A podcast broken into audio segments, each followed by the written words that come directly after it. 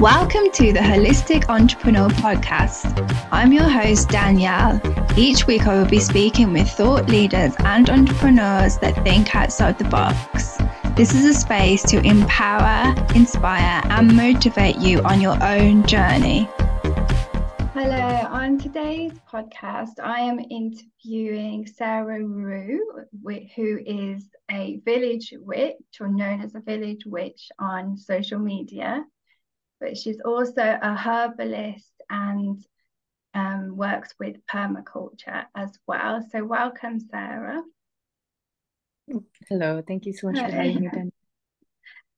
So, just to begin, to give people a bit of background about your work and what you're doing, can you start by telling us how your story began, so how you got into the work that you're doing? Thank you. Um, well, yes, so I've been practicing herbalism for 23 years and permaculture for the last um, 14. And a lot of it began mostly due, especially with herbalism, mostly due to my own personal health and wellness journey. Um, specifically, just feeling quite dissatisfied and failed by healthcare systems uh, that really, you know, health healthcare workers are are lovely people, but the system created isn't one that's really there to foster uh, wellness and well-being and optimal health. And so my interest in herbalism came through that, with really trying to find my own way to nourish myself and take care of myself, and also empower myself um, to to you know heal and bring into balance you know what was happening for me. Um, and then with permaculture in particular it was right around the same time when i became very interested in just the environmental movement and very aware of i mean i was always kind of aware but i think very aware of just the environmental injustice that's happening. I went to costa rica when i was uh, 19 years old to study tropical ecology and what really became apparent was just how devastating our food system is. And i grew up in new york state which is pretty much filled with cornfields and soy fields and you know genetically modified everything um, and a lot of crop dusting and heavy agricultural chemical inputs. So that was pretty apparent to me as as a young person that that was happening but i didn't realize how wrong it was until you know, as a late teenager, early, early into my 20s. And so that really took me down the path of uh, informing myself about the state of our food system, the state of our medical care.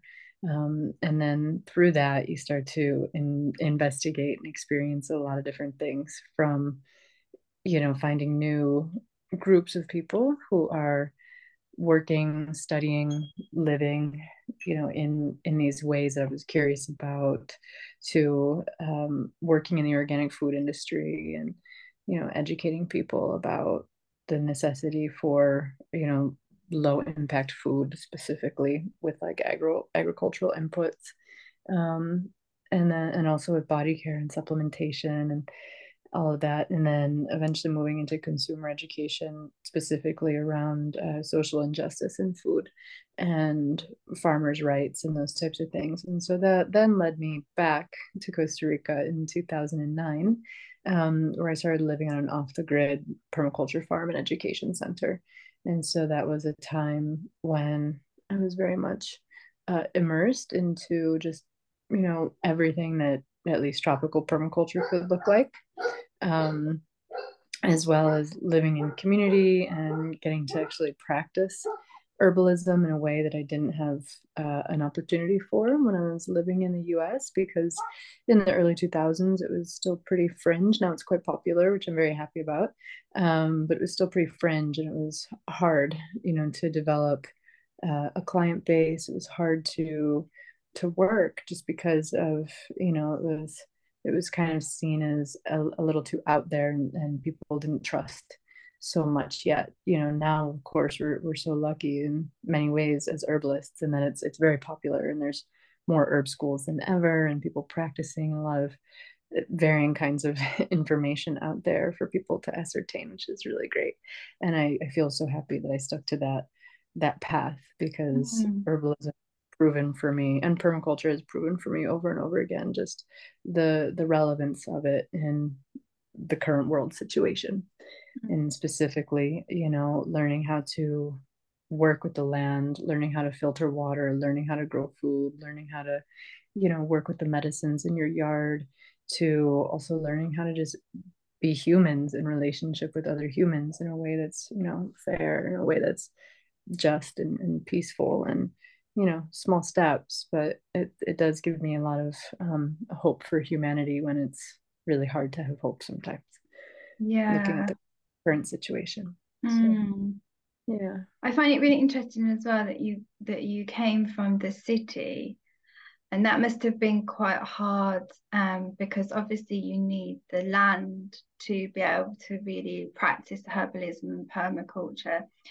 So was that something that inspired you as well to have like the actual physical space to grow food and crops?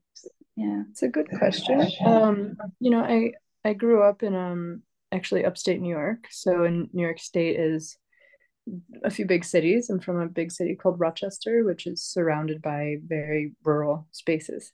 So i grew up actually like kind of on the edge of the suburbs. Um, and then I lived in Philadelphia for university, which is another major city in the US. And it was actually interesting to be learning herbalism at that point and to be um, beginning practices and in studies because, you know, so much of the plant life in our urban um, spaces is very much coming coming from a place of uh, you know struggle it's like the plants are pushing through sidewalks and, and they're really adaptive you know and so it was interesting like learning what was coming through sidewalks and growing in urban gardens and even into you know the the local inner city parks and stuff like that but it was definitely not getting the opportunity to live with the natural world. And you know and, and for me with practicing with human beings it's like there's there's very much like the kind of it, it can still be holistic medicine but you know when you're just working with teas and tinctures and supplements and store-bought food all the time it's quite different from working and living with living plants and mm-hmm. living people and going out to harvest and wildcraft and you know growing and those types of things so yeah i mean for for me it was a major advancement in practice was to get to live with the ecosystem and I think it is part of the limitation of urban dwelling in when we want to work with plants, even though there are so many projects now that are in every city. You see them, you know, urban gardens and community gardens and um, people practicing permaculture in in the city, which is really beautiful and really inspiring, and I think so necessary for that that deep connection that so many humans need to come back to other living creatures, you know, and, and realize their humanity through those relationships. Mm. And I think it's really fascinating as well when you're working with the land and you have that space to grow. Um, you see all aspects of it. You don't just see the finished finished project.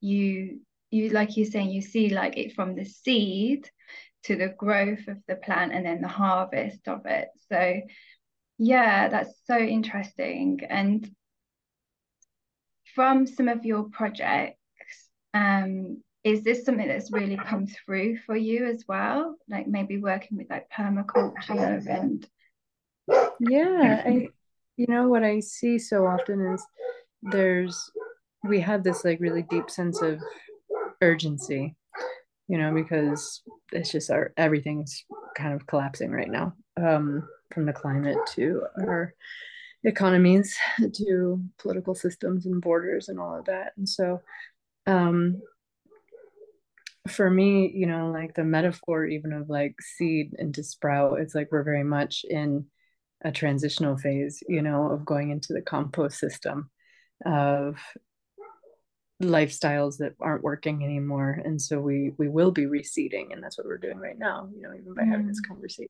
we're we're planting new seeds and you know moving with the plants in their rhythm is it's very um it's reassuring and also a little like it can be a little uh, frustrating sometimes too you know mm-hmm. because you probably see images of these beautiful lush places you know they're like pumping food and the gardens look so beautiful and you know what the story isn't told is like how hard it is to work with the land you know mm. and that mm. like our, our lands are pretty damaged and water's not as available as it always was um or how it used to be in, in different situations and so you know like when we're starting to plant like we're for example here at our land that we're we're caring for in italy we have um, a hectare, which is like two acres. And here, you know, it's the lands are pretty, um, they're pretty devastated in this country and, in many countries, you know, a lot of monocrops. And while the Italian farming is um, quite natural, they don't use a lot of, you know, agricultural inputs like pesticides or fungicides or anything like that. You know, it's like the soils are very compacted, they're very clay. And so you're doing a lot in just the first years of trying to bring soil back. And so, yeah, we can, we have some good harvests, you know, like potatoes and tomatoes and our fruit trees are still really little and so it's like every season you're just kind of looking at your fruit trees like you know waiting for them to get big and and it's just a reminder of you know that nature is slow and adaptation is also slow and it's really hard for the human mind which is set in urgency you know yeah. Um, so so that's like the big thing. And then I also have land I live on land in Costa Rica and work in a project there and live at a project there called Tacotal. And uh and there we're a community and we're 25 people and caring for a piece of land that's 30 hectares, so like a little over 70 acres. And um or 35 hectares, excuse me. And in, in that land project, you know, we get to see things grow much faster because it's the tropics and so everything's just like sped up so you start to eat from the land much faster you know within a, a season you're you're eating from the land in a in a different way than we are in temperate climates you know? Um, but there we're also dealing with water in other ways you know? It's like here especially in southern europe where you know desertification is happening and fires are happening um, you know water is very scarce and being shipped in from other countries you know that are economically dependent on exporting their water. And in costa rica for example it's it's quite the opposite because we have so much water. And so it's like trying to figure out actually how to what to do with it and how to move it through our land and how to you know protect riversides and and coastlines and those types of things. So it's really it's interesting once you start working with land and, and if you do eh, are if you are as fortunate as i am to be able to migrate like i do i get to experience different ecosystems and and how people relate and what personalities are even like and how they're really formed based on relationship with ecosystem which is quite beautiful and interesting and hard all at the same time mm-hmm. i think that's so fascinating i think as well um, at the moment, I the reason I feel culture is kind of waking up to the benefits of herbalism and permaculture is because um, it comes back to it affecting their own ecosystem personally. Because I think when if we go back to the idea of a slow lifestyle, which we can learn from nature, and like society and culture has just taught us that everything should be fast and on demand and mass produced for so long that I think our bodies have just become hyper vigilant and overstimulated, and that leads to burnout. Mm-hmm. A lot of people are getting burnout and realizing that their lifestyles aren't actually supporting their health and well being. So I think for me personally as well, like the more I learn about herbalism and permaculture and just nature in general, the more it helps me to slow down. And the more I slow down with the rhythms of nature, the more healthier I feel. Um, but like you said, it, it is a process. and it can be quite hard because it really does test your patience. yeah, it sure does. Yeah, and I when I speak to people, I believe that like when like, what can I do, you know, to to start to live more holistically, or what can I do to start to live a little bit more environmentally mindful? What can I do to, you know, have like a more balanced, you know, lifestyle? And it's some of the things that I, I think are most important is actually seasonal living, you know, and living with the biorhythms of the land where you are. And so it's, you know, in the capitalist model of continuous production, you know, we don't get time off. And the time we get off is scheduled in certain seasons. And a lot of times the scheduled seasons for time off is actually of high activity. You know, it's like mm. summer vacation types of things when really maybe that that time off we need is in winter when we can go into a really deep rest cycle and so our many of our modern you know professions and everything and, and ways of being don't actually fall in line with the biorhythms of nature. It's like you mm-hmm. still have to wake up at 7 a.m when it's dark out in the middle of winter to go to the job and you know and to be in climate controlled buildings and eating food that's shipped from around the world and out of season. You know like eating strawberries or even you know melons or certain fruits in the wintertime is very contradictory to what the body really wants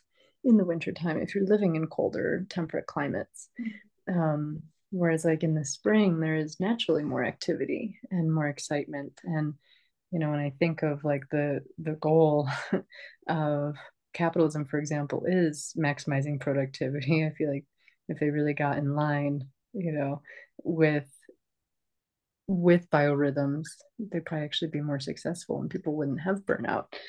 but it's not yeah. quite quite the case, you know. It's like that 24 hours a day access to information and having to answer your phone and for how many of you out there listening like when you're getting an email you feel or a message you feel that urgency to respond right away you know and you and you remember maybe some of you listening and you know when you know it was like your phone would ring and you didn't know who was on the other line you know or you could like mute the phone so it wouldn't even ring and you didn't even know you didn't even get your calls. Or if you were away you know doing something you had to figure out how to find each other and and stick with plans and, and those types of things. And so i think the immediacy of tech is amazing you know it's why we're here right now. And, and how you can communicate and inform yourselves but it also has a lot of limitations in giving us that sense of urgency which is kind of false it's like do we really need to be moving so fast mm-hmm. so yeah I, I, believe that being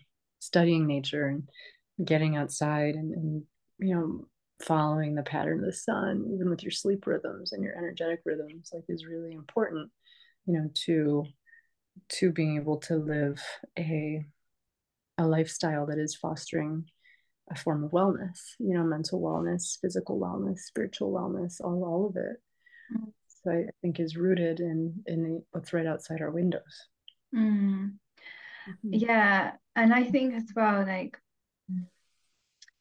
do you think the sense of urgency that today's society culture has will gives us um, mainly through technology and just lifestyle. How do you think that affects our body? Because I really feel like it dysregulates our nervous system.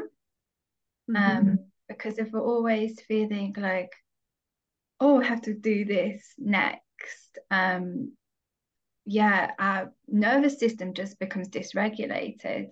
Mm-hmm. Is that what you found? Yeah ner- nervous system as well as the endocrine system and your immune system like they're they're all very much connected and so many people are are running in a heightened uh, adrenal phase you know where your adrenal glands which are these little glands above your kidneys you know they're there specifically to release certain um, hormones that tell our bodies to reserve fat such as cortisol right in times of potential starvation or flight you know, and there's not going to be a lot of food. There's certain chemicals like um, adrenaline and epinephrine, which, you know, come in to give us like major lung capacity and ability to run for our lives, you know, but those same um, that same glandular system also is there to help us to go into deep rest and to pacify us into being, you know, uh, rest and relax phase. And so, like, what happens with these senses of urgency is that we're put into a fight or flight mode, fight, flight, or freeze, actually. And and so our bodies are in this like agitated state, which is actually also communicating directly with the nervous system, right, via the hypothalamus. Like our body, it's it's the nervous system and the endocrine system are in this constant uh, communication back and forth with each other. And so when the endocrine system and the, the adrenal glands in particular very excited, and also this comes from drinking coffee, um, they get very excited and then the nervous system becomes overreactive and then it just becomes a feedback loop that actually moves into an exhaustion phase and you get so exhausted it's seen as a threat to the body which will then put you back into a fight or flight mode right mm-hmm. we call that gas which is the general adaptation syndrome that people have. And then we're exhausted. So we drink coffee, and coffee doesn't actually wake the mind up, it stimulates the adrenal glands to go back into fight or flight mode. And it becomes this really terrible cycle of overstimulation. And then also, like, as um, you know, more ancient people, for example, when we had to fight or flight for ourselves, we actually got to burn out that adrenaline that was in our bodies. And now instead, we're sitting in our vehicles, we're sitting behind our desk, or we're sitting on public transportation and feeling very agitated and not actually moving our bodies to release it. And so it stays very heightened in our bodies and through time does affect other uh, endocrine functions such as reproductive health, mental health, metabolism, you know, as well as uh, really uh, lowers the function of our immune systems, mm. you know, to fight off infections and diseases, um, cancerous cells, viruses, all the things like through time. You know, we become weaker and weaker and um, yeah, just more susceptible to to de- rapid degeneration. Mm. I find it so fascinating. Like it's it it really is something like what you were saying about we go into this state of fight, flight, freeze. Um, but we're not actually taking that action. Our bodies aren't taking the action. So it's all we're storing it all inside of us. Um, yeah. which obviously our bodies are um, primal kind of instincts are to react and put that into action. But because we're not putting that into action, like you were saying, and we're just sitting at the desk or sitting on the train, um, that's all that kind of feelings are stored in the body, which I think is why somatic experiences and yoga and things like this are really, really helpful to kind of release release this as well. Oh, absolutely. Yeah, it's so, some of the best therapy actually before even taking, you know, herbs and supplements. Movement is mm. critical. Yeah, so. I just wanted to ask you as well about some of the projects that you've worked on because I know you've worked all over the world on some really interesting projects. You've worked Costa Rica, Portugal, Italy, and um, I found you through the work that you was doing in Portugal. So can you just talk about that um, permaculture project in Portugal a little bit about that. So I had been hearing about Portugal for a while and I was like, oh, I wonder what's happening over there. You know, I was kind of curious, like to see. And I had really wanted, I started to dream for myself back in 2016 17 about having a, migration pattern. Um, I was really trying to see what other climates would be like and also coming back home to Costa Rica and just making you know more connections for teaching and community. And so i had this sense of portugal and i was like well what's happening there? What's happening there? And it took me a few years to get there. And what eventually brought me there was that i was seeking online and this is one of the beauties of social media right? I was looking at like the permaculture portugal hashtag and i found my teaching partner and very dear friend eduardo tercides and i found this person and they were very much in line with my personal philosophies on on permaculture is more than just you know regenerative land projects but also really looking at like what is the deeper meaning here for permaculturists as a social movement. And I found Eduardo and we I was sharing with him this idea I had of this class called Soul to Soil, which is helping to connect people back with with their roots and help them to really figure out what their personal niche is. Because so often we you know we're like what's our purpose? What are we doing here? This and this and that. And you know and people feel very lost. And when we're children we're asked you know who do we want to be when we grow up? Or what do we want to do when we grow up? And you know it's a very um, again like exploitive capitalism perspective on child rearing. And so we've we've had this like in, ingrained and so helping people to really see like what is your true heart's desire and what is your star and like what is your guiding light and and what does that mean and how can you also you know in, emerge that into lifestyle and merge that possibly into creating a livelihood for yourself and so when I found him uh, in Portugal in particular, I think that that's what was really calling me was to meet this person who, again, is a dear, dear friend and and co-teacher and colleague. And so we developed this course, Soul to Soil, which is a 125 hour course. We actually just got done teaching it. I arrived back just a few days ago uh, from teaching that course in Portugal and, and really lovely. You know, we go through the all of the earth sciences that, that the permaculture design course does contain, as well as lots of different social exercises, you know, from learning about like authentic relating and grieving for the world and um, you know, looking at like what your personal gifts are and how does that fit in to to culture, you know, and and so in many ways we're trying to make a new culture that's not based on the need to just be highly productive all the time.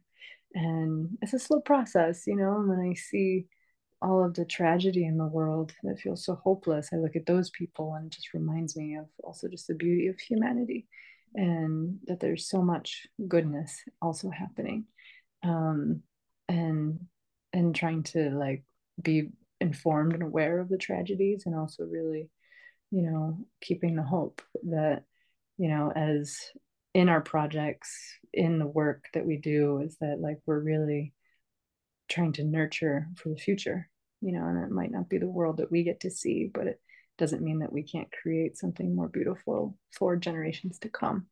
And and that's you know one of the my most passionate projects that i work on through education is is that keeping that seed of hope alive and that seed of action alive and that it does take more than just hope and prayer. It takes like people physically doing the work, you know, whether it's growing food or whether it's tending, you know, to harmed bodies or whether it's working in political systems or whether it's teaching and, you know, or talking like we are today. You know, I think that that really keeps keeps that alive for for human beings just to yeah remember who, who we are in relationship to this this big world out here you know to humble us a little bit and also empower us in it at the same time.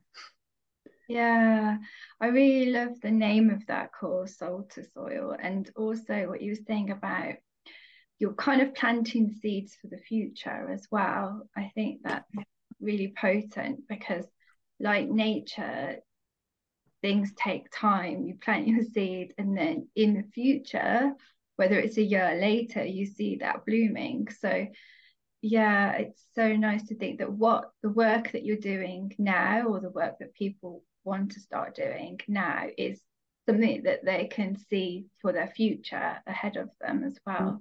Mm. So yeah. Yeah, and it helps to moderate a little bit that sense of urgency as well.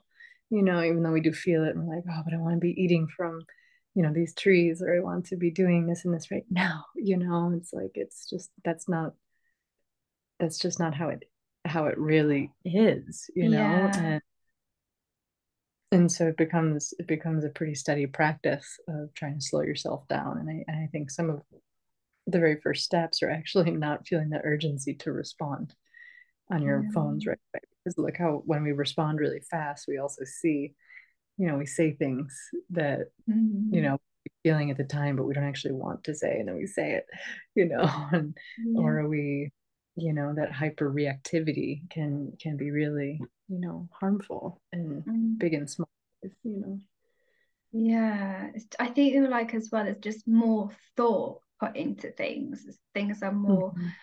thought process rather than react reactional. Um, yeah, exactly.